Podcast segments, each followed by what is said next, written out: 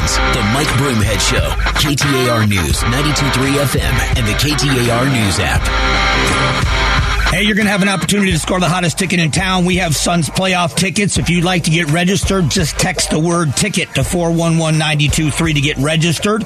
Um, listen for your name starting Wednesday during the 7 a.m., the 11 a.m., and the 4 p.m. hours. If we call your name, you'll have a chance to get registered to win those tickets. Once again, text the word ticket to 411-923. All right. Um, an interesting conversation. It's it, it, my favorite word, I believe, is dichotomy because I think everything is. Um, it's a pretty thin slice of ham that doesn't have two sides, is um, what I was always told. When it comes to violence, we have seen an uptick of 10% in many cities since 2021, an uptick in murders by 10%. And now we have a big push on by this administration and like minded people in the administration to uh, lessen people's access to firearms. It never stops the criminals. And that's the big issue. I think if we could have a reasonable conversation, that's the conversation. But I want you to hear, uh, and I've maintained this I don't mean this as an insult. It's an observation because when I use the word ignorance, I don't mean stupid. I mean they just don't know. Um, I believe largely the the people that are in favor of gun control, when it comes to all kinds of issues, people may not understand someone else's position. But when it comes specifically to gun control, there is a huge number of the gun control advocates that are ignorant on the gun issue. What I mean by that is they don't know what it takes to get a gun. They've only heard it from someone else. They keep hearing about loopholes and they hear about this and they hear about that, but they really have no understanding of it. Um, here's a headline from NPR. One way to prevent suicides limit access to guns. I want you to let that sink in for a moment. If we limited access to gun, access to guns, we could prevent suicides. We all know that's a ridiculous headline right? I mean, the idea that if there is someone, and I'm not making light of suicide, I think suicide is horrible for the survivors. It is a permanent solution to a temporary problem. Anybody that is in the depths of despair, that contemplating the taking of their own life, um, is is a, a, desperate place to be. That I hope nobody. I would pray for anyone who is in that situation. S- sincerely, I, I don't. I, I've never been in a situation where I have been, and I've been very sad in my life at times I've never been to that dark place, and I pray that I never am, nor is anybody that I love. Um, I know what suicide does to people. I've been close to people that have committed suicide. Uh, the loss and the anger combined that you feel, I, I understand. The topic itself is not what I'm talking about here. The idea that you can prevent them by limiting access to firearms is absurd. Someone, and we all know someone, I know someone who is has struggled with being suicidal. And they will find a way, which is what makes it as scary as it is. It is not, it's not the mechanism that they use. So this is one of the headlines I'm talking about the ignorance here. Um, uh, the people at, uh, at, uh, CNN, um, multiple weapons CNN appears to mistake imitation firearms for AK 47. So they were talking about Jack Teixeira, the 21 year old member of the Air National Guard. And when they went into his room, um, they found firearms in his room. But when you look, they've got the big orange ends on them, like fake firearms it is a telltale sign, and it's the reason why they have that cap on the end of the firearm. Uh, the issue for me is the ignorance. We have murders jumping 10% between 2021 and now, and I think a lot of that has to do with the policies of prosecution and the revolving door justice system that we have. But what, it, what enrages me about this is the idea that we're not nearly as safe as we were before and limiting access to firearms for innocent people, there are those out there that believe that that's going to lessen the chance that those innocent people are going to be victimized. And that's just not the case. It just isn't. You know, we keep hearing about gun shows and the gun show loopholes. And I will tell you, um, the number of ATF agents at a gun show is staggering if we probably if we knew the real statistics on what happens. The idea that when I've talked about the gun laws that we've had um, in one year, there were over 8 million um, applications for firearms and background checks for firearms. And of that, there were 112,000 denials. 112,000 denials for firearms in one year. Of those 112,000 denials, only 12,000 of them were ever investigated.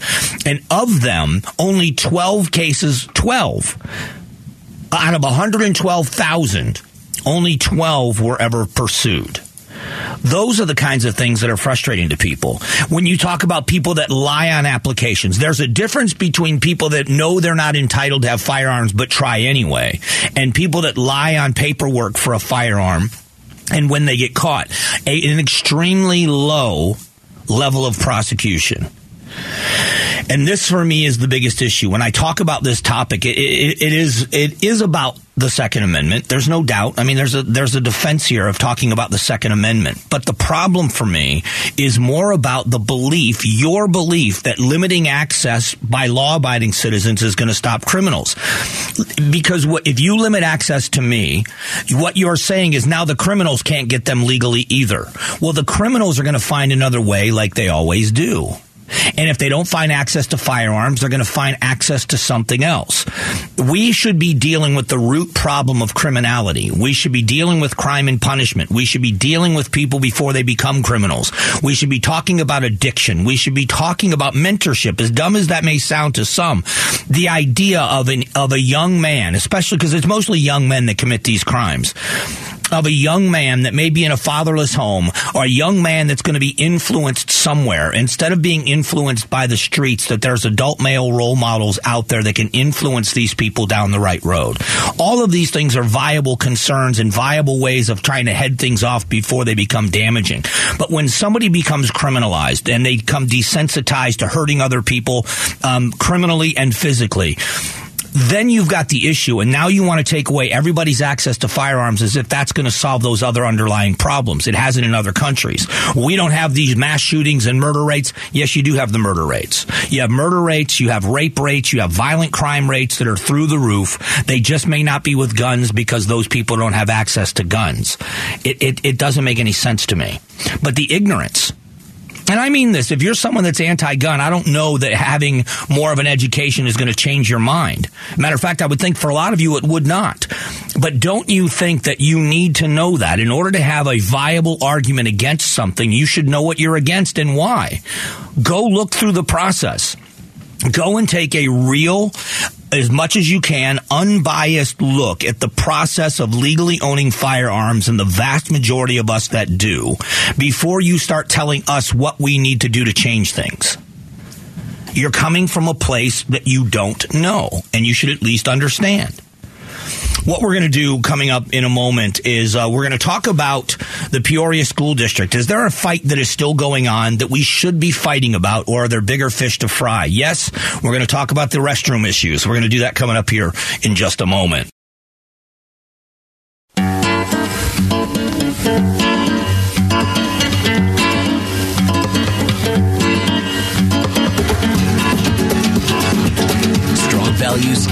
Strong opinions. The Mike Broomhead Show, KTAR News, 92.3 FM, and the KTAR News app. Hey, thanks for being here. Appreciate you spending some time with us. Uh, the issue continues, and it's funny how when, it depends on what side of the issue you're on, and it's kind of the culture war in schools. And the reason why this has become a passionate issue is because it involves people's children. If you're a parent and you have a child that is transgender, you're going to be very protective of your child. If you have a child that isn't transgender, transgender, you have that in common with other parents, meaning you're going to protect your child. The city of Peoria, I shouldn't say city, the Peoria School Board voted to allow transgender students to use their preferred restrooms. I want you to hear just a little bit. This is a kid named Sebastian who is a transgender student. I've come to advocate for myself. I'm a trans man, so I uh, would like to use the men's restroom. I live in the choir world, and the culture is unbelievably accepting, and it's just a really great space to be in. But that stops when I walk outside those choir room doors. All right, so this is where the problem lies, because where I grew up and how I grew up, and I think many of you grew up, uh, respect is a two-way street. And this, we are talking about comfort here. We are talking about comfort.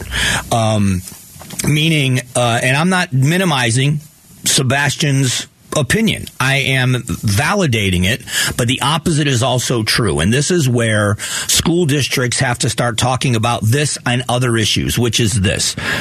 Sebastian has a right to feel safe, but so do biological girls that don't want boys in the in the girls' restroom or vice versa. But especially, you know, and maybe I'm being sexist here, but when you think about having young girls, the body issues that girls have and all these other things that go on, do they want to change in front of biological boys? No, they don't. Should they be called bigots for that? Should they be told they have to change the way they feel for that? No, they shouldn't. No, they shouldn't, nor should their parents. You don't want to watch a boy undress in front of you. You don't want to undress, undress in front of a boy. And if that person identifies as a girl and they don't like being told they're a boy, then at some point you've got to say, but that's just the facts of life. It is fascinating to me how this culture we have somehow in its convoluted way believes it's being logical when it isn't. If I come into this building, if, and, and I'm not being um, I'm not I'm not joking. If I walked into this building six months from now and I was dressed as a woman and I said my name from now on is Michelle and that I am a woman and if you don't treat me as and address me as such, you're a bigot you're a sexist, and I'm going to go, I'm going to sue this company I work for because they're not treating me as I am identifying. Um, I would win a lawsuit. I would win at least a settlement. If I didn't get, it wouldn't go to court, I'd win a settlement everybody around here would be directed to address me as a female. If I walked in here, even on Halloween, and I stereotype a race, if I were to, if I, if there was a picture of me out there, even when I was, which does not exist, I want to make sure you understand that.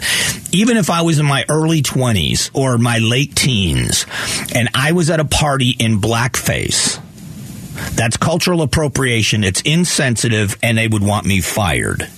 If on Cinco de Mayo I wore a serape and a sombrero, you would say that I was mocking a race and it was cultural appropriation. If I said, no, no, no, wait a minute. My best friend growing up in high school, his parents both were from Mexico, which is absolutely true. I have a ton of friends that are from Mexico that speak the Mexican dialect of Spanish. I was with a Cuban girl, which is a whole different kind of dialect of Spanish. I dated a girl from Puerto Rico that spoke another dialect of Spanish, but I said, you know what? I have been, I have been identifying with the Hispanic culture for decades. So I'm Hispanic now. So I, if I want to uh, stereotype in that way, it's because it's part of my heritage. You would say it's cultural appropriation and you would laugh me out of the building. As a matter of fact, I would be seen as the problem for stealing a culture. We name biological males the women of the year during the celebration of Women's Month or Women's Week. They interview trans people all the time.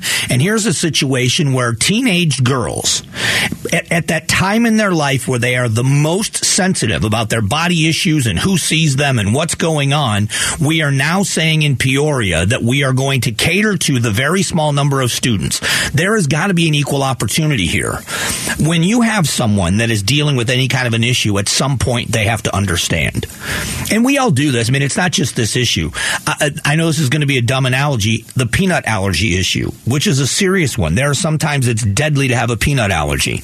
When you have parents whose child has a peanut aller- allergy, they will ask the school, can you be sensitive to this? Because my child could become deathly ill if they're, and so they do that with the class and everybody else. But the parents are also made to understand that your child has to protect their self, that they have to make sure they're being diligent. There is a, some understanding that they have a sense of responsibility too. Not in this case. It is absolutely absurd that you are going to upset the apple cart for the vast majority of students who are uncomfortable with this in order. And then you say, well, what's the big deal? You're making it a big deal. You're the one that want to make up and change the societal norms of society that have been going on for thousands of years with some kind of nonsense that doesn't make sense. I, and I support someone living however they want to live. I know trans people. I support their, uh, live the way you want to live. Forcing everybody else to say, we're going to change everything we do so that you can be comfortable. We are going to make the vast majority uncomfortable so that you can be comfortable doesn't make sense. That's why this battle rages on. And I, I I'm not a bigot, and I don't care what anybody calls me. I'm not a bigot. I'm not a homophobe. I'm not a transphobe. I'm none of those things. But I am a realist.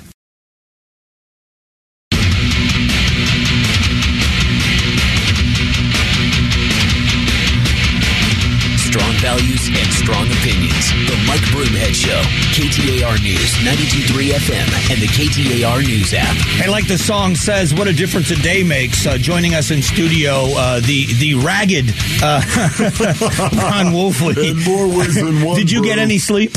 Yeah, I did. As a matter of fact, I got some sleep, some good sleep, actually, ready to go. So overall, before we get specifically to the Cardinals, when you look at this draft, big surprises to you?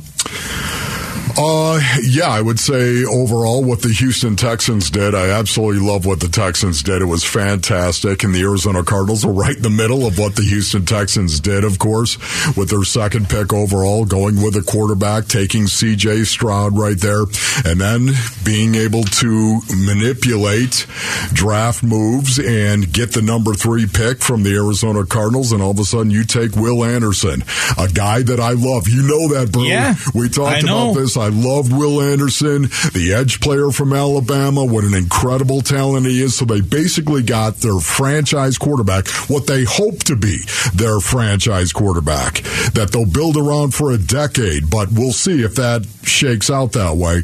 They got their franchise quarterback and they actually got a franchise defensive player, I think, in Will Anderson. We'll see. You got to go prove it. The NFL's a meritocracy, so we'll see. But you, but looking from the uh, at the very basic of it, it you think this was a, a stupendous job. Um, You never know for sure, but You, you never know. You know me, bro. I, I don't get too fired up about rookies. I, I'm sorry I know. right now. I Prove get it. Rookie. I, I get I don't it. care who you are. Even Will Anderson, the guy that I like more than anybody else in the draft. You know what, Will? I'm looking at you. Prove it. yeah. Okay, because I've seen way too many rookies that came in. They were going to change everything. Bro, they were going to change the fortunes of the organization, and there was just one problem they couldn't play. Other than that, Yeah, other than that, what's the big deal? I can't right. tell you. So, anyways. I want to talk about the choice of Paris Johnson Jr. I want to talk about the player in a moment, but I want to talk about how the Cardinals got there. What does this say to you about the new regime of the Arizona I, Cardinals? I I have to tell you, I was really, really encouraged. You know, a first time GM, and the news came down right before the draft that the Arizona Cardinals were being penalized by the league. They were swapping picks. Now, they weren't losing picks, but they were swapping their third round pick, a high uh, third round pick, number 66 for number 96. They were swapping that with the Philadelphia Eagles because there was an impermissible phone call Yeah. before. Can you imagine that? Here's Monti Ossenfort, his first draft, and that's the first bit of news that comes down prior to the draft that put a pall over Yeah. Everything immediately. And then all of a sudden, the Cardinals trade out from Will Anderson at number three down to 12. What they got in return, I thought at the time was okay. I didn't think it was great. I didn't think it was bad. I just thought it was okay what they did. But the pall was still over Yeah. the draft. And then they moved back up from number 12 to number six. They got the best offensive lineman in the draft and Paris Johnson Jr. They, they got him at number six and they collected a first and a third next year and another pick this year. I mean, it was a, a stroke of mastership from Monti Ossenfort that I just. I don't think anybody expects from a first time GM. but it, it, does it show you the kind of creativity in that position that he can bring to it? Yes, it does. It, the first thing I thought of was Bill Belichick. This is he's been in the New England Yeah. Patriots system for a long, long time, fifteen years. That's the first thing I thought of. Trade back, collect a bivy of picks, use those picks to trade back up, get a great football player, and you still have excess. Yeah, to me, it was brilliant. And not only that, it was also the Tennessee Titans. which he has been with Sure. the last few years, of course, the Tennessee Titans, because the Titans value the line of scrimmage more than any other team, I think, in the NFL. And they prove it with their draft picks. That's what they did. They took an offensive tackle, an offensive lineman, a butt gut that was going to come in here and change everything. We'll see. Right. He's got to prove it, but I love the the um, psychology behind it. So, what does it say to you about this kid being such a solid guard in college football, moving to the tackle position and being an all-out stud at the tackle position? That versatility. What does that mean to you? This is brilliant right here. It really is. First of all, you're talking about a, a guy in Paris Johnson Jr. who is really, really smart. What a human being to begin with. That's that's number one, and how smart he is. And oh, by the way, if you stick a mouth guard in him, he can actually play some seriously good football as well. And I, I love that pick. Paris Johnson, I expect huge things out of this guy. When you, uh, when you, can you explain to the people that don't necessarily understand? Because for the casual observer, when you watch the line of scrimmage, it's it's just a scrum. It's Yes. just a. But the difference between a guard play and a tackle play, and the athleticism and the intellect it takes to do both. Yes. Um, first of all, he, he- tackles are at a premium in the National Football League. Tackles are at a premium because they play against edge rushers. Edge rushers get to the quarterback most more times than interior pass rushers, unless you're Aaron Donald. Edge guys are your best pass rushers. They get to the quarterback, so you need tackles. You need tackles. I, I know certain scouts and general managers that won't draft anybody but tackles. They'll make them guards. They'll make some of them centers as a way, but they, they as in effect, but they they draft tackles, brew, and then they'll move him inside. This is brilliant because they've got Kelvin Beachum as a right tackle. They got DJ Humphries as the left tackle right now. Two very good tackles. Now they'll take this kid, Paris Johnson. They'll stick him at guard for the first couple of years, let him have at it, and then they'll kick him out to the tackle. It's it's something that I think is beautiful for Paris Johnson Jr. to actually cut his teeth that way, to actually do it at guard, because there's not as much an emphasis on guard as there is tackle. On tackle, you're out on the edge by yourself. With a with a guard, you're covered. To your left and to your right, you're covered. Is there something to be said here? And I'm simplifying this to my skill level that you're taking a guy that's got the low center of gravity, move the pile uh, skill set of a guard, but also has the footwork to get outside on a edge rusher. He's kind of the complete package of both. Yeah, he is. He's a guy who could play tackle right now. You could move him out to tackle right now. From day one in his rookie year, you could move him out to tackle right now. He's probably going to have some lumps. There's no doubt about it. He's going to be cutting his teeth out there, but you could do it from day one and not even bat an eye. He's the best, in my opinion, the best offensive lineman in the draft we'll see. And all right, so then the last thing about this this kid as a player, uh, to me, a lot of it He is speaks Mandarin. right. Uh, uh, he, doesn't he speak Mandarin and another one? Yes, he's three got another. He's, Portuguese, he's- right? Yes. He's, he speaks three different languages. you know, okay, sold. And there was an element of humility in the interview Yeah. that whether he was coached to say it that way or not, it doesn't matter. But he seemed to have the mindset in, in saying, I just want to go to work. I'm going to give you the best I have every day. Listen, the kid's already got a foundation. He's already got a foundation in helping people, helping Yeah. others.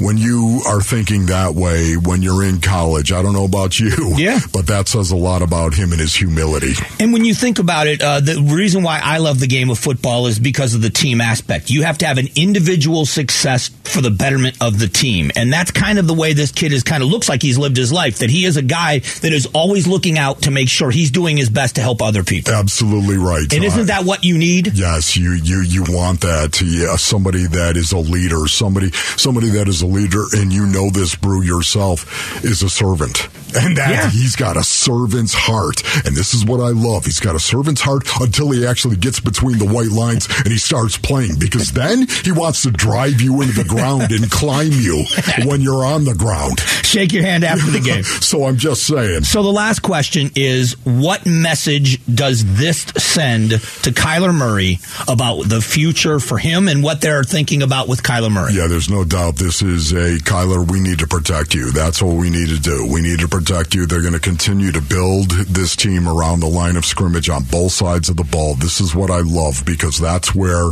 the meat grinder is.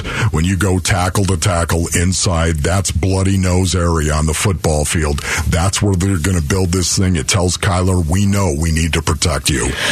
Ron, I appreciate it, man. Every day I appreciate it. But after the I night you had this. last night, thanks Yeah. for coming in. No way. I love this, Brew. Uh, anytime, buddy. Thanks, Wolf. All right, that's Ron Wolfley from Arizona Sports. Coming up in a moment, we are going to talk about the Bible hiding story at the state capitol. It's all coming up in just a few moments.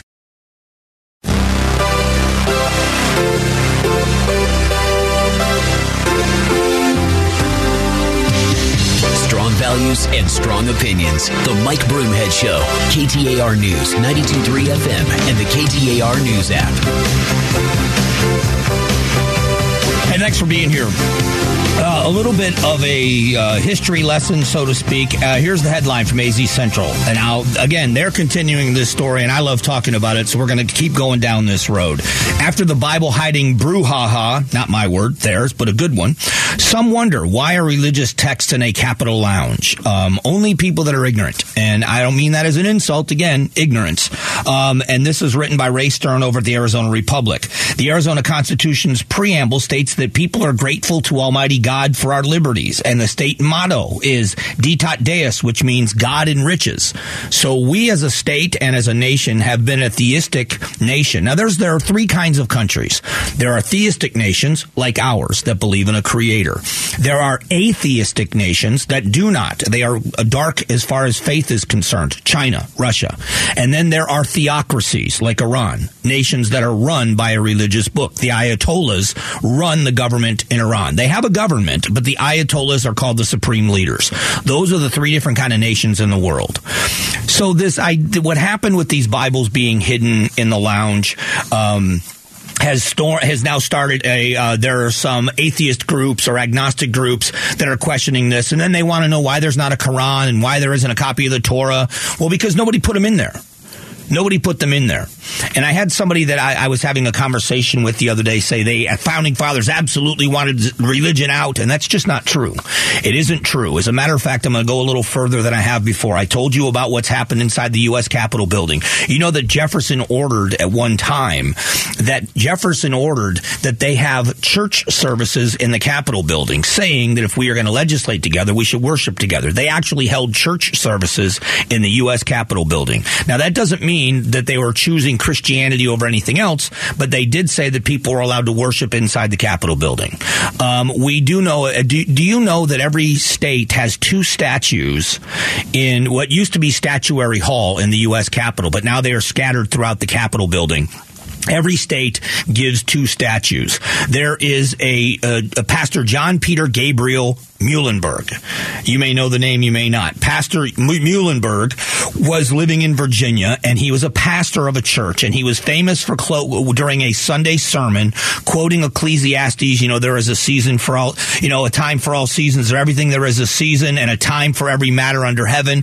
And the uh, this is Ecclesiastes three verses one through eight, and at the end it says there is a time to love, a time to hate, a time for war, and a time for peace. And he is uh, known to have taken off the priestly robes and underneath wearing a soldier's uniform, calling up the Virginia Regiment, and that was part of it. He is one of the statues in Statuary Hall inside the Capitol, taking off that priestly robe. And uh, and the other thing is the state of Arizona.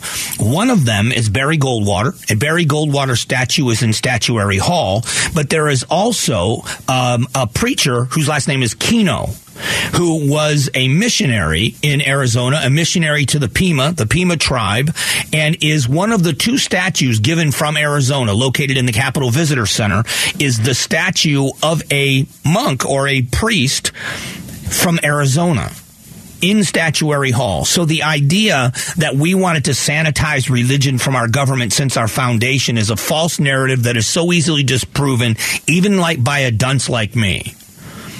The idea that you're going to silence people of faith is absurd. And the idea that people of faith can't practice their faith inside the Capitol Lounge by having a Bible there or a Quran there or a Torah there or any other religious book is another absurdity.